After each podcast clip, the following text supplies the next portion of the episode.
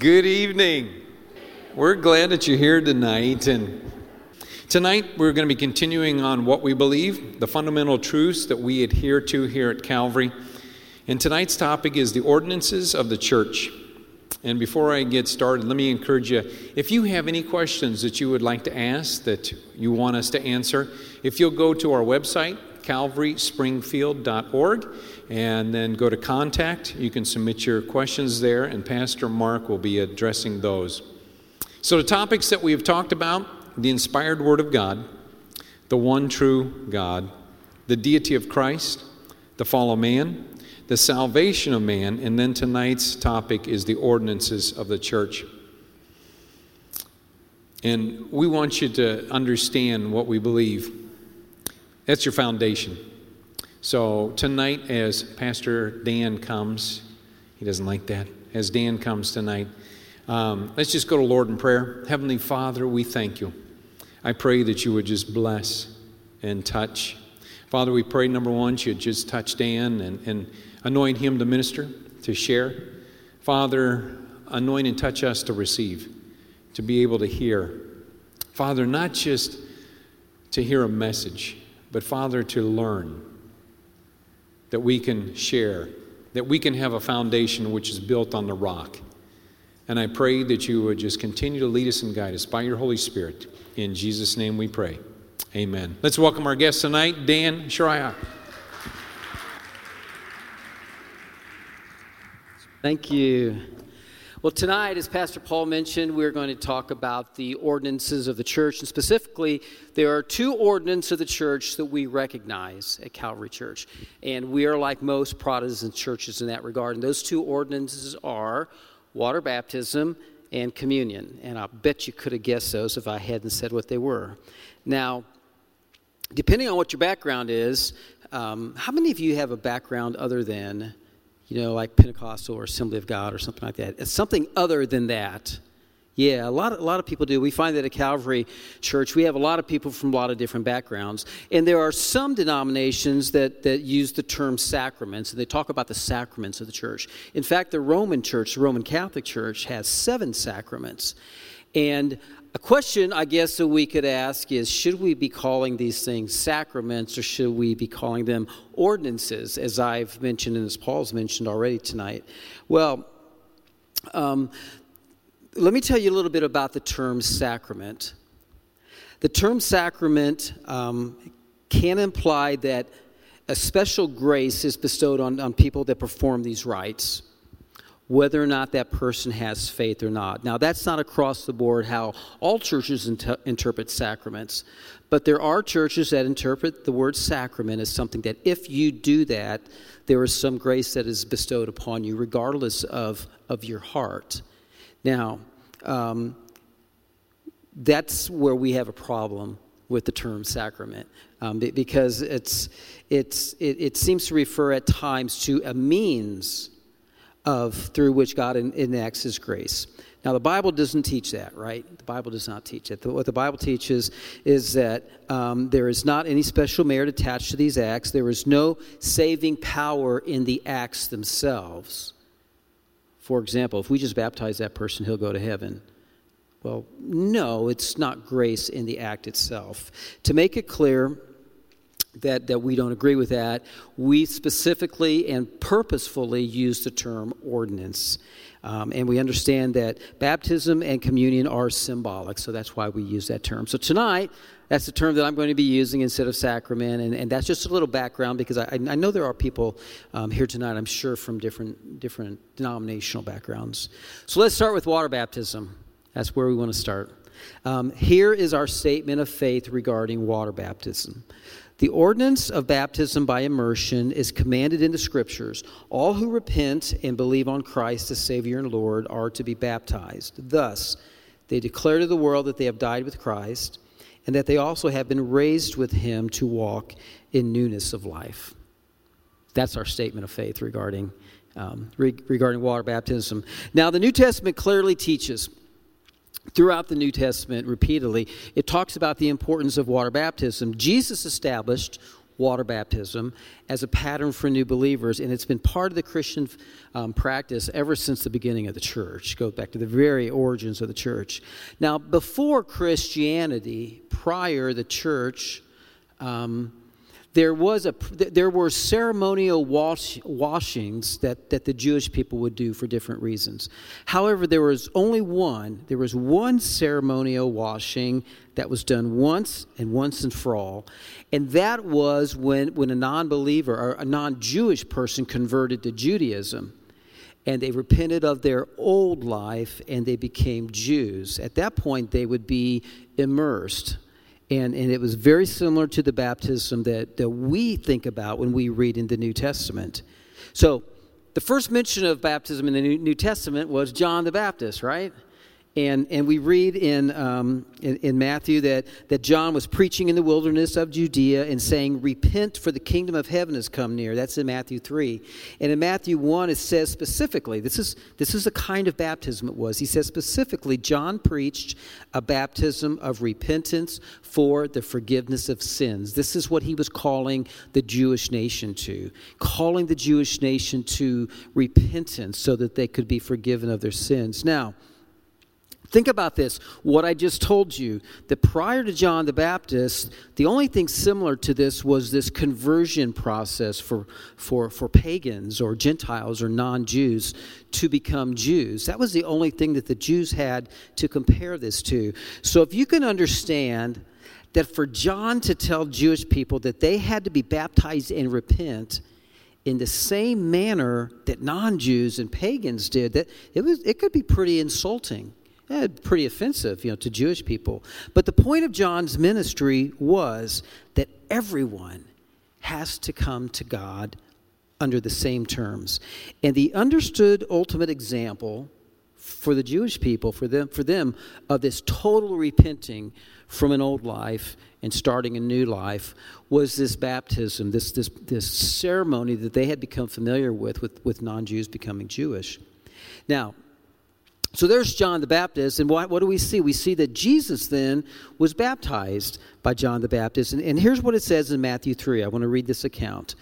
Then Jesus came from Galilee to the Jordan to be baptized by John. But John tried to deter him, saying, I need to be baptized by you. Why do you come to me?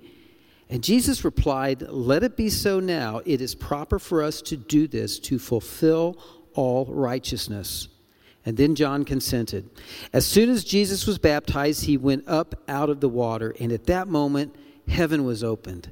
And he saw the Spirit of God descending like a dove and alighting on him. And a voice from heaven said, This is my Son, whom I love. With him I am well pleased. What an amazing event. Wouldn't that be awesome to have been there, to be in that crowd who have come out to see what is John the Baptist doing and what's going on and, and to see this take place, just, just another person come into the water to be baptized and John making a big fuss about him and say, no, no, no, no, no, don't, no, no, you, you should be baptizing me. You know, John understood that his baptism was for repentance, for the forgiveness of sin. And John knew that just like everyone, he was a sinful person, right? And here comes the spotless Lamb of God. I, I believe it's a I believe it's a telling in the book of John. You know, this is, this is in every one of the Gospels. I believe it is John where quotes John the Baptist saying, Behold the Lamb of God. And here was the Lamb of God, and, and John, a sinful man, was going to baptize him. So why, why did this happen? Why, why would Jesus need to be baptized? I mean, certainly he had no sin to repent of, right? Jesus was perfect. He was the only perfect person that ever walked on the earth. Well, there are several reasons that people have offered to answer this question. And, and before I, I, say what, what these reasons are, I want to point out to you that the Bible doesn't say what they are.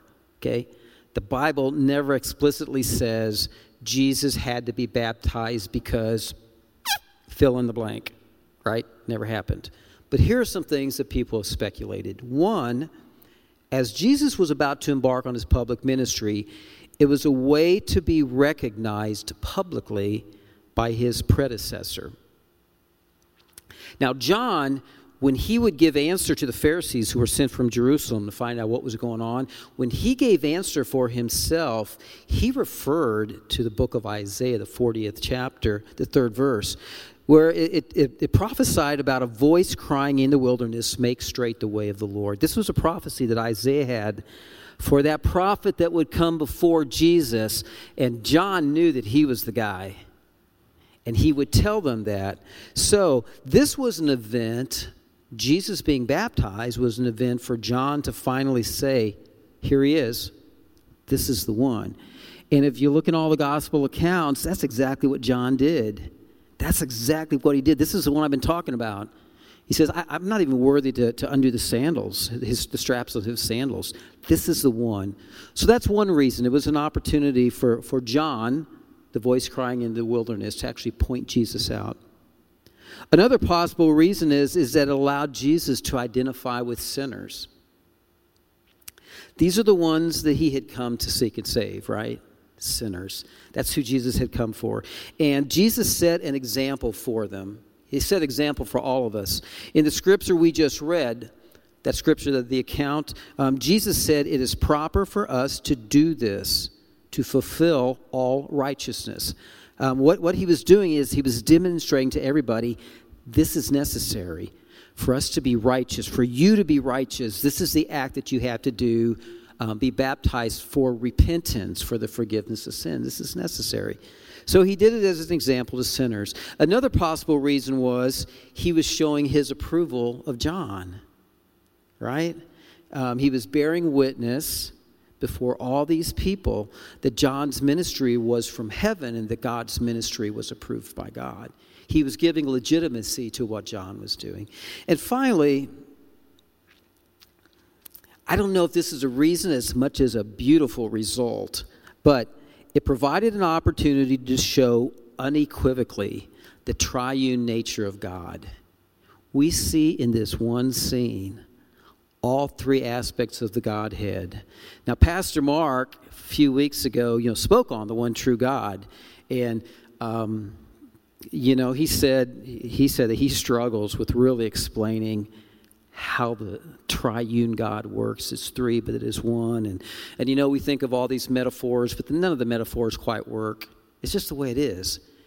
But here's a beautiful setting where we see all three. We see the Son of God in the water, and we hear the voice of the Father saying from heaven, This is my Son that I love. I'm pleased with him. And then we see the Holy Spirit between the two comes down from heaven and rests on him. What a beautiful picture. You know, so if no other reason, this just provided a beautiful um, example for us to see God in, in the three parts of the Godhead, right? So, Jesus was baptized, and then Jesus' disciples baptized as well. I want to read a verse in John 3. This is, this is John 3 22. It says, After this, Jesus and his disciples went out into the Judean countryside where he spent some time with them and baptized. In fact, it goes on to talk about John's disciples are saying, hey, this guy, you know that guy from the other day, he's now baptizing all these people, and everybody's rushing to him. What do you think of that? You know, so this was going on, and it appears by reading this scripture that Jesus was doing the baptizing, but I want you to look a few verses later. If we go just a couple verses later to John 4 1 through 2, it says, Now Jesus learned the Pharisees had heard that he was gaining and baptizing more disciples than John, although in fact it was not Jesus who baptized, but his disciples. Now, when John was talking about the Christ, when ta- John was talking about the Messiah, John the Baptist made it quite clear. He said that Jesus baptized, this is what he said about Jesus' baptism I baptize you with water, but he will baptize you with the Holy Spirit. And a couple of the accounts in the Gospels say with the Holy Spirit and fire. What John was saying is Jesus doesn't baptize with water, he's got something more powerful. So, what we see in these instances is not Jesus actually baptizing, but as John points out really clearly, Jesus' disciples were baptizing others as well. So, water baptism, water baptism is something Jesus' disciples, all of them, including us, including us, are called to do. Look in Matthew, the 28th chapter. We're familiar with this. This is the Great Commission, right? 28th chapter, the 19th verse, it says, um, Therefore, go and make disciples of all nations, baptizing them in the name of the Father and of the Son and of the Holy Spirit. So it wasn't just Jesus' disciples, the 11 or the 12, the 12 who were baptizing. But as his disciples made more disciples, and they made more disciples, and made more disciples, and here we are in 2017, and we are still the disciples of Jesus Christ, and we're still baptizing them. And it's a call on all disciples in perpetuity. So, what then do you suppose is the purpose? What, what's the purpose of baptism? I mean, we talked about why maybe Jesus was baptized, but, but what do we think the purpose is? We publicly identify publicly identify with Jesus' death and resurrection. That's kind of the simplest answer for it. When we accept Jesus' salvation by faith, we identify with him and we begin to share in his life, his death, and his resurrection. And through baptism, we, we make it public that sharing in his life, death, and resurrection, we make that public in front of other people. Romans 6, the fourth, uh, the, the sixth chapter, the fourth to fifth verses say this. We were therefore buried with him through baptism into death, in order that, just as Christ was raised from the dead through the glory of the Father, we too may live a new life. For if we have been united with him in a death like his, we will certainly also be re- reunited with him or united with him in a resurrection like his. Wow. For we know that our old self was crucified with him, so that the body ruled by sin might be done away with, that we should no longer be slaves to sin. This then is the symbolism. This is the symbolism of baptism, and John lays it out really clearly here. The symbolism is first, we are lowered beneath the water to signify our death and our burial with Christ, our death to our old way of life and living, and our burial with Christ. And then, thank goodness, the preacher doesn't leave you there underwater. We're raised out of the water to signify our resurrection to Christ and to new life. And just the thought of that, what that's symbolizing, that our old self is dead. Our old, self that was ruled by the flesh, it was ruled by sin, is dead and we are raised up new with Christ is an exciting thought. That's why when we have baptism services, people get kind of wound up around here. You see people clapping, you hear the testimonies, and they baptize them, and everyone's clapping and praising God because it's such a cool thing. Incidentally, this Sunday, here at the Hazeldale campus, in both services, we're going to be baptizing people. So we're going to be celebrating this with a bunch of our brothers and sisters this week. It's going to be really, really neat. This is what it says in, um, well, wait a second. The, the, point I want to make, though, before I move on um, baptism only symbolizes this death and new life. It does not give us new life. Please understand. Baptism, the act itself, does not give us new life. It symbolizes it. Because what does the scripture say? Romans 5 9. Since we now have been justified by his blood, what is it that justifies us? The blood of Christ. When we go down to the baptismal pool, hey, we're, we're being washed in the water, and symbolically it's cool. But, folks, you got to be washed in the blood first. Amen? That's what it is that saves us. In 1 Peter, the first chapter, it says, For you know that it was not with perishable things such as silver or gold that you were redeemed from the empty way of life handed down to you from your ancestors, but with the precious blood of Christ, a lamb without blemish or defect. Could you about sing right now? Wow, what can wash away my sin? Nothing but the blood of Jesus. Yeah. So understand this we are not saved because we are baptized. We are baptized because we are saved. Baptism has meaning only for believers. First point I want to make on this. Um, think about the day of Pentecost. It says in Acts, the second chapter, the 41st verse, those who accepted his message first were baptized. Second, and about 3,000 were added to their number that day. Remember the story of Paul and Silas. They were in, in Philippi and they had been thrown into jail, and it was a horrible pit they were thrown in. And, and they were praying and singing songs to God. And it says all the prisoners were listening to them around midnight. And there's an earthquake, and phew, all the doors flew open. Remember? And the jailer thought, oh no, everyone's escaped, and he's going to kill himself because he would rather do that than get killed for losing his prisoners. And, and, and Paul and Silas said, No, no, no, no, no, wait, wait, wait, we're here. No one's left. We're all here. And long story short, the Philippian jailer ended up accepting Christ, becoming believer. He and all his household. And it says in, um, in Acts, the sixth chapter, 31st through 33rd verse, um, Paul and Silas are talking. They replied, Believe in the Lord Jesus, and you will be saved, you and your household. And then they spoke the word of the Lord to him and to all the others in his house. At that hour of the night, the jailer took them and washed their wounds. Then immediately he and all his household were baptized. They accepted the word first. They, they, they, they got saved, is how we like to say it in, in our generation, right? They got saved, and then they were baptized. Philip, when Philip was in Samaria, the disciple Philip, uh, Acts 8, the 12th chapter, or chapter 8, 12th verse, it says, But when they believed, Philip was, was witnessing to people in Samaria, Samaritans of all things, right? Oh, you know the enmity between the Jews and the Samaritans. Here he is in Samaria witnessing. And, and all these people got saved. And it says, when they believed Peter as he proclaimed the good news of the kingdom of God and the name of, of Jesus Christ, they were baptized, both men and women. What happened first? They believed. Second, they were baptized. And not really to beat this around, because I think you get my point, but I really love this next one because I'm a Gentile. We're all Gentiles, right? Unless you may be Jewish, I don't know, but but I love this one because this is the first Gentile that received the baptism of the Holy Spirit. Acts 10 44 through 48. While Peter was still speaking these words, the Holy Spirit came on all who heard the message.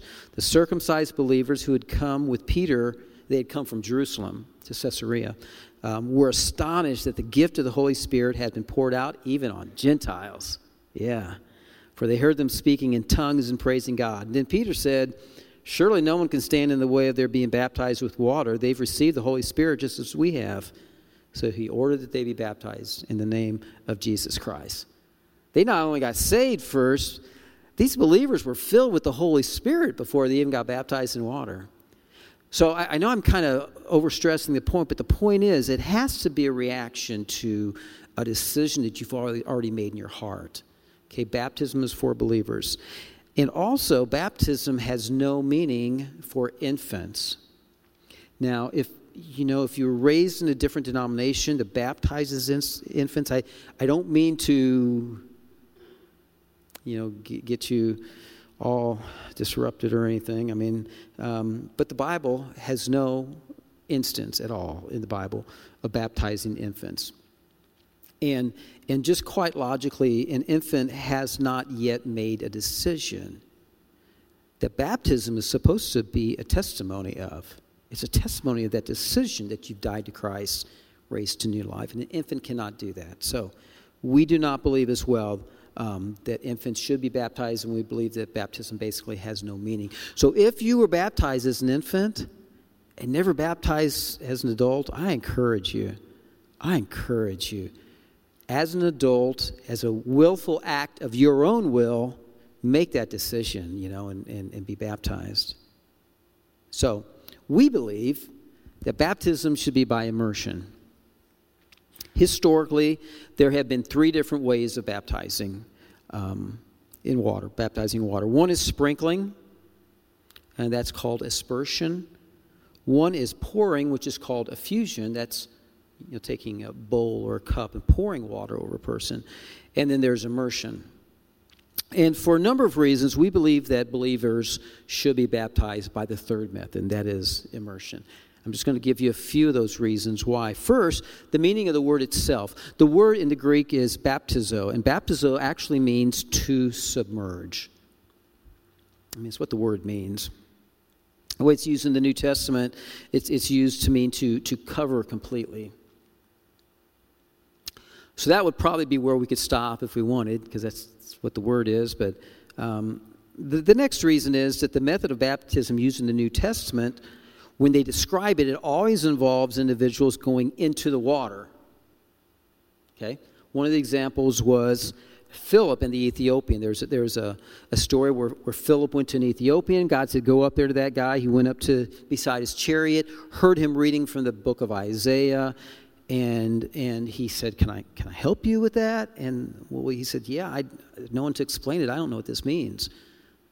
Again, long story short, Philip witnesses to this Ethiopian and he gets saved. And he says, Well, is there any reason I shouldn't be baptized now? Well, no, let's do it. So, um, so they went, and it says they went down into the water, is what it says in Acts 8 38.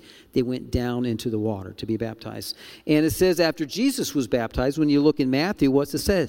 say? It says he went out of the water. So these examples in the, in the New Testament show people going into the water and coming out of the water. So that's another reason we believe in immersion. And finally, the, re- the, the third reason is because of the symbolism. We just read the symbolism that Paul talked about, right, in the sixth chapter. And immersion best fits that symbolism that Paul discusses of being buried to death and raised to new life. Now, now that I've already said all that, I will say this immersion is the manner in which we baptize new believers. However, exceptions can certainly be made, you know, for people who are sick, people who are dying. I mean, there are people that you just can't physically, because of the physical situation, you can't immerse them in water. And you know what? God understands that. Because what, what, what have we been talking about? It's not the act that confers grace, the act is a memorial of that grace. This is just a symbol of what's already happened. And if a person can't physically be immersed, don't fear. They're not in danger of losing their salvation because of it. Um, the most important thing is the decision itself.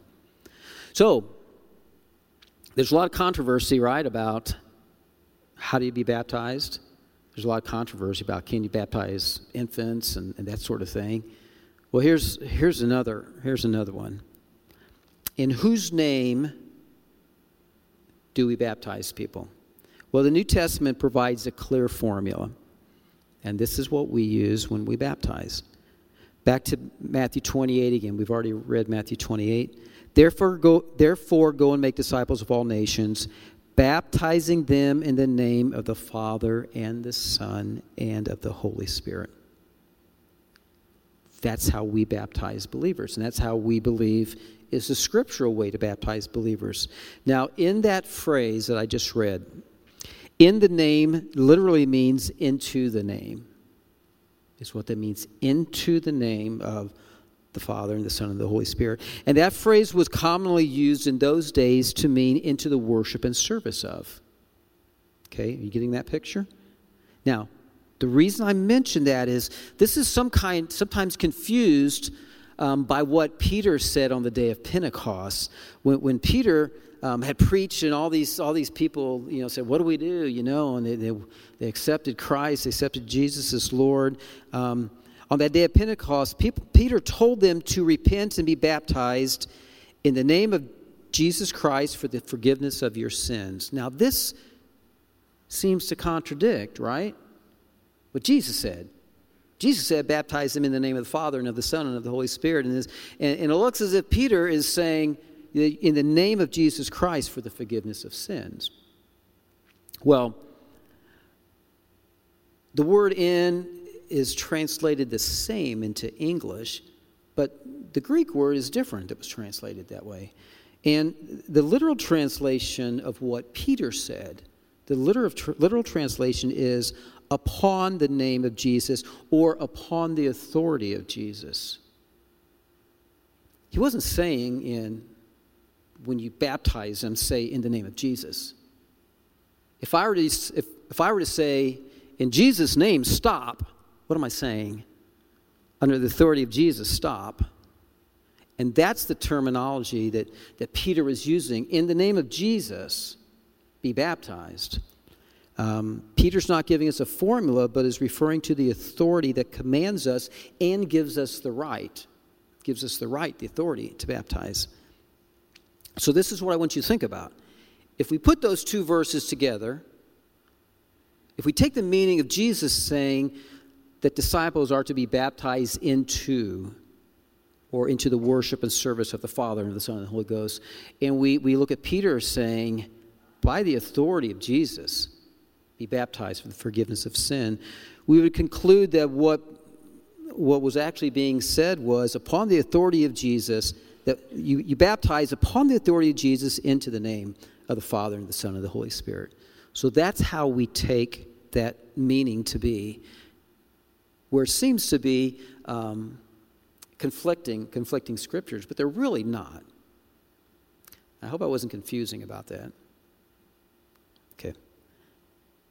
So, what does this mean for us? First, we must obey Jesus' command to follow his example of baptism as a public testimony that we are united with him in his death and raised with him to a life of service and worship to God. And two, we must obey Jesus' command to make disciples and baptize them as well in the name of the Father and of the Son and the Holy Spirit.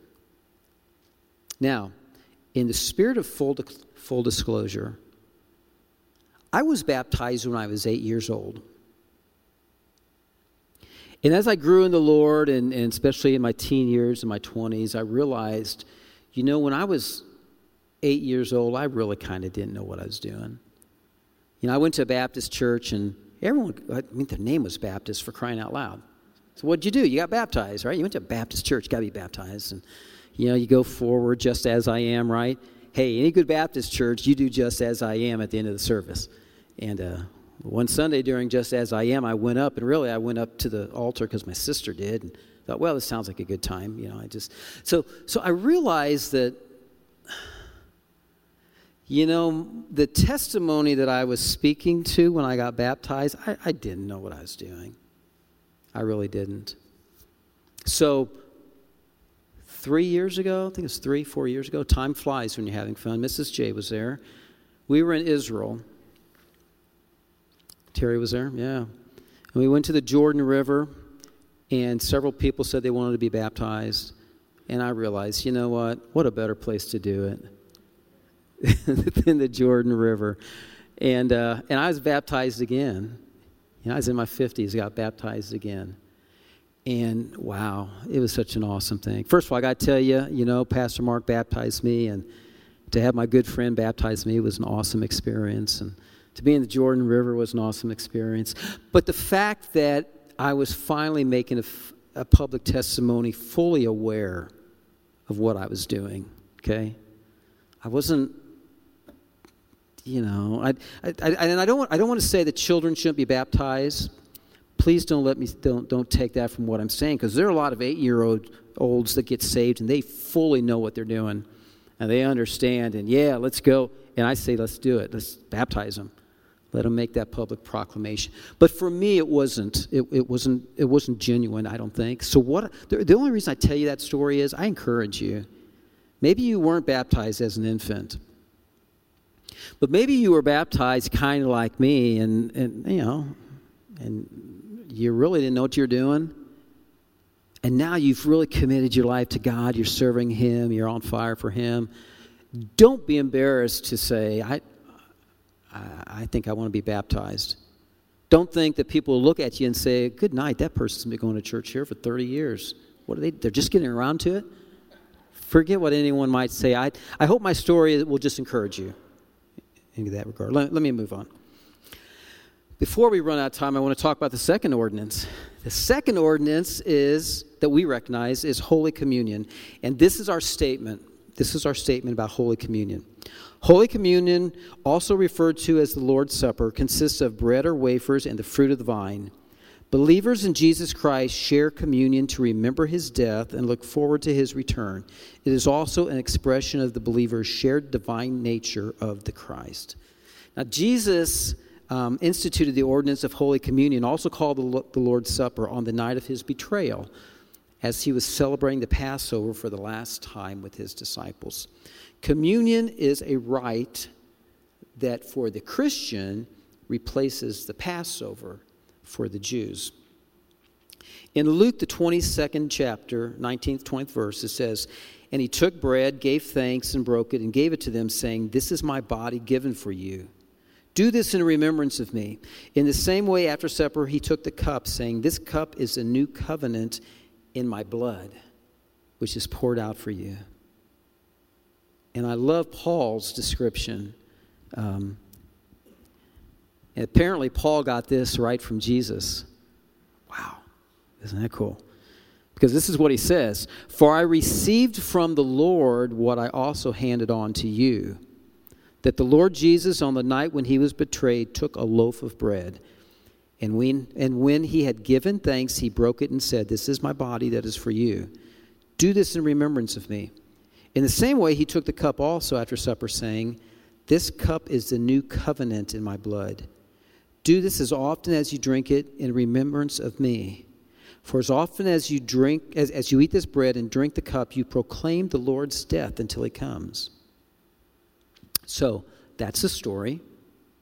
That's what we base our practice on. But what about the term Holy Communion? You know, where does that term come from? That term actually comes from the King James Version of. Um, 1 Corinthians 10 16. And, and I will say there are other older versions, like the American Standard Version. There are other older versions as well that use this term. And this is what it says in the King James Version it says, The cup of blessing which we bless, is it not the communion of the blood of Christ? The bread which we break, it is, not, is it not the communion of the body of Christ? This word that's translated communion, it's, it's a Greek word called koinonia. Some of you may have heard that term before. Koinonia, it's a Greek word. It refers to fellowship or participation. Sometimes it talk talks about the koinonia of the saints, the fellowship of the saints. And, and what this is talking about is that this is implying that this bread and this cup is more than just a piece of bread and some juice. It's more than that. We are participating in the body and participating in the blood of Christ when we take these elements. Now, we call these, I just call them elements. Uh, a common term that we use are communion emblems. You've, you've, probably heard us use those words before. Sometimes the pastor will say, you know, if the ushers could pass out the emblems right now. Um, an emblem is just another word for symbol. And communion uses bread and grape juice as emblems to represent the body and the blood of Christ. First of all, the bread. The bread, as, as we just saw in Scripture, is the body of Christ. In Matthew 26 26, it says, While they were eating, Jesus took bread, and when he, when he had given thanks, he broke it and gave it to his disciples, saying, Take and eat, this is my body. Um, some, some scriptures say this is my body that is for you. Some references say this is my body given for you. The, the, the gist of it is, however, that that is the body of Christ, and it represents not only the body of Christ, but the broken body of Christ. This was foreshadowing what was about to happen to Christ the next day. Do this in remembrance of me, is what he says, to remember me. Then the cup is the blood of Christ. And Mark 14, 24 um, references that as well. He describes the cup as, as being his blood. Um, but, but this, is, this is a point that I want to bring out that, that it mentions in every reference. Even, even Paul mentioned it in Corinthians. He says that this is the new covenant of my blood, or the blood of the new covenant. It's, covenant. it's said differently in different in different gospels. The point is that the Old Covenant, the Old Testament, the power of the law was done. And we now had a new covenant. What did we say earlier? The blood of Christ. Blood of Christ washes away our sins and brings us redemption. And Jesus was starting on that night. He's basically saying, You're going to see it tomorrow. They're going to take me and crucify me. My body will be broken, my blood spilled. And it was a new covenant that was starting right then. There was no more power of death, sin, hell, and the grave. There was no more power of the law over us. But there's a new covenant that Christ was starting. Now, we do not believe that these communion emblems are literally the body and the blood of Christ. That's called transubstantiation. The belief of transubstantiation is that at some point during the ceremony, and that varies what point that may be, they actually physically become the body of Christ and the blood of Christ. We do not believe that. We believe very strongly that Jesus was talking metaphorically, right? And Jesus did that often. Jesus used metaphors. He used um, he used them often in, in his stories. But um, if, if you just start with the fact that Jesus was there the night of the Lord's Supper, here was his body, his blood was flowing through it, and here was a piece of bread, and he said that was his body. Well, obviously, his body's right here. I mean, it was very clear that he was speaking metaphorically, and that's how we take the scripture. And I know there are other denominations that teach otherwise, um, but that, that's our position. Now, even though he was speaking metaphorically, the point that I want to make sure we don't lose as Protestants, because basically most Protestants do not believe in sub. Um, transubstantiation. Let us never lessen the reverence and sacredness by which we partake of the elements. Okay, even though that bread is bread, even though that juice is just juice, okay, and we don't believe it's literally the blood and, and body of Christ, let us not take it any less reverently. Let's remember this is still a sacred sacred, sacred act. And when we're taking that bread, that's a symbol, it's a sacred symbol nonetheless, right? Okay. So then why would why should we do it? Why, why do we still take communion today? Why do we take it? Well, um, what Paul said in 1 Corinthians, he says, 11 26, he says, For as often as you eat this bread and drink this cup, you proclaim the Lord's death until he comes. So there seem to be at least two reasons in Scripture. First, Jesus said, Do it in remembrance of me. Do it in remembrance of me. So we do it to remember him. Um, and then Paul said we should proclaim, when we do it, we proclaim the Lord's death. And we do that how long? Until he comes. Keep doing it until he comes. I guess we can understand from there that we won't receive communion in heaven, right? See, Jesus was about to leave his disciples, and he instituted this ordinance as a way for his disciples to remember him. And in 1 Corinthians, Paul just takes this further by implying that this command was not just for the 12 disciples. It wasn't a private thing that Jesus had going on with the 12, but it was for all of us. He also states that we are not just remembering Jesus in general, but specifically, we are remembering and proclaiming his death. And that, that, that is the significance of, of communion. And we do it until he returns. When we partake in the act of communion, I think it's important to focus on Jesus and his suffering and his death. You know, we have been bought at a very high price, a very precious price. And we must never forget it. There's so many things that can capture our attention when we gather together. You know, when we gather, gather together, church, so many things can grab our attention, and they're good things, good things, definitely. And, um, you know, they're worthy of things that are worthy of contemplation, prayer, exhortation. But when we stop and we share communion together, I think we should be laser focused. I really do. We should be laser focused. I don't care what's going on in this service beforehand.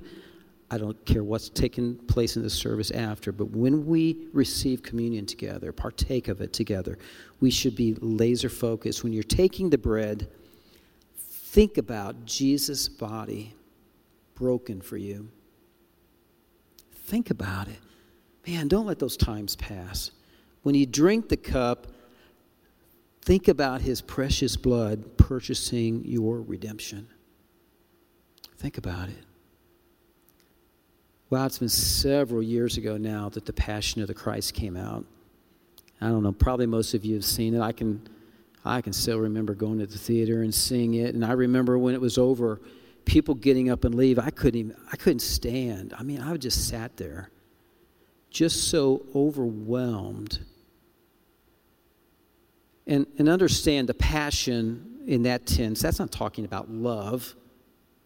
That's an old term, passion, meaning suffering and death. That's an old use of the word passion, it means suffering. And I remember just being so overwhelmed. And boy, the next several times when I would receive communion, my mind, I, would be holding the, the bread, you know, and ready to take it, or holding the cup, and my mind would race back to some of the scenes in that movie. And as horrific as that movie was, I, I know it's nothing like as bad as it probably was, you know. And uh, again, I, you know, I already mentioned it once when we were in Israel. Um, we went to where the where Caiaphas's palace had been, Caiaphas's house, and and they took us down in. The, there were there were cells, jail cells underground, and we're looking at these holding cells, and they were explaining, you know, it's it's quite probable that Christ that evening was held in one of these cells. And again, of all the places we visited in Israel, being in that place, I was just again overwhelmed by the passion of our Christ, by his suffering, and, and being in that horrible place. And he, even then, you know, we're down there with tourists, and, you know, there are some electric lights, as obviously. And, and I'm thinking, what was it like over 2,000 years ago? And torches and darkness and, and chaos and screaming and who knows what. And Christ did that for me. If you guys had never come along and it was just me, he would have done it for me, right? He would have done it for any of you. And uh, so uh, I guess what I'm, what I'm encouraging to you to do is to think about those things when we receive communion. Um, take care that you never let this sacred act become so familiar, so common that it loses its significance. Each time you share communion should be special. Each time. Don't take it lightly, don't strip it of its meaning. Um, don't let it become routine or mundane, and never, never let communion lose its sacredness, ever. So, I would suggest that you always prepare yourself. If we're receiving communion in a service, we let you know. We tell you which services we're having communion. This is what it says in 1 Corinthians, the 11th chapter, 27th verse through the 30th. So then, whoever eats the bread or drinks the cup of the Lord in an unworthy manner will be guilty of sinning against the body and blood of the Lord. Everyone ought to examine themselves before they eat of the bread and drink from the cup. For those who eat and drink without discerning the body of Christ eat and drink judgment on themselves. That's why many among you are weak and sick, and a number of you have fallen, have fallen asleep. Paul is warning us. He's saying, first, do not eat and drink in an unworthy manner. He's saying, second, examine yourselves. And third, he's saying, do not eat and drink without discerning the body of Christ. Now, the church at Corinth had issues. Yeah, they had a lot of issues. They faced several major problems sexual immorality, idolatry. There was a lot of divisiveness. There was class division in the church of Corinth. Um, and apparently, there were those among them who would partake in the Lord's Supper in an unworthy manner. Ostensibly, this means doing so with unrepented sin in their lives. Paul even calls them out on, on a few things, you know, where they were making communion and the Lord's Supper into these feasts, and they weren't even being fair about it. You know, there, there were very well to do people in the Corinthian church, and there were people who were not doing so well in the Corinthian church. And they weren't even waiting on each other. And it said, you know, some of you are getting drunk while others are starving, you know, and you're not even waiting on each other. It's just out of control.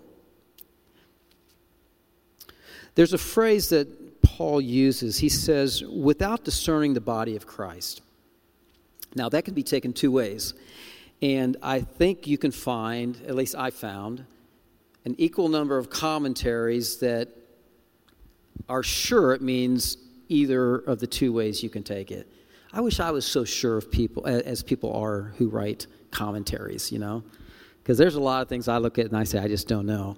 But I want to tell you the two ways that you can take this. First, this phrase can refer to approaching the communion emblems as simply bread and juice and not acknowledging the fact that they represent the body and blood of Christ. And I kind of talked about that earlier, right? I mean, even though we believe they're not literally the blood and, and the body of Christ, when we take them, we need to be discerning that this is what they represent, right? We need to understand the sacredness of it.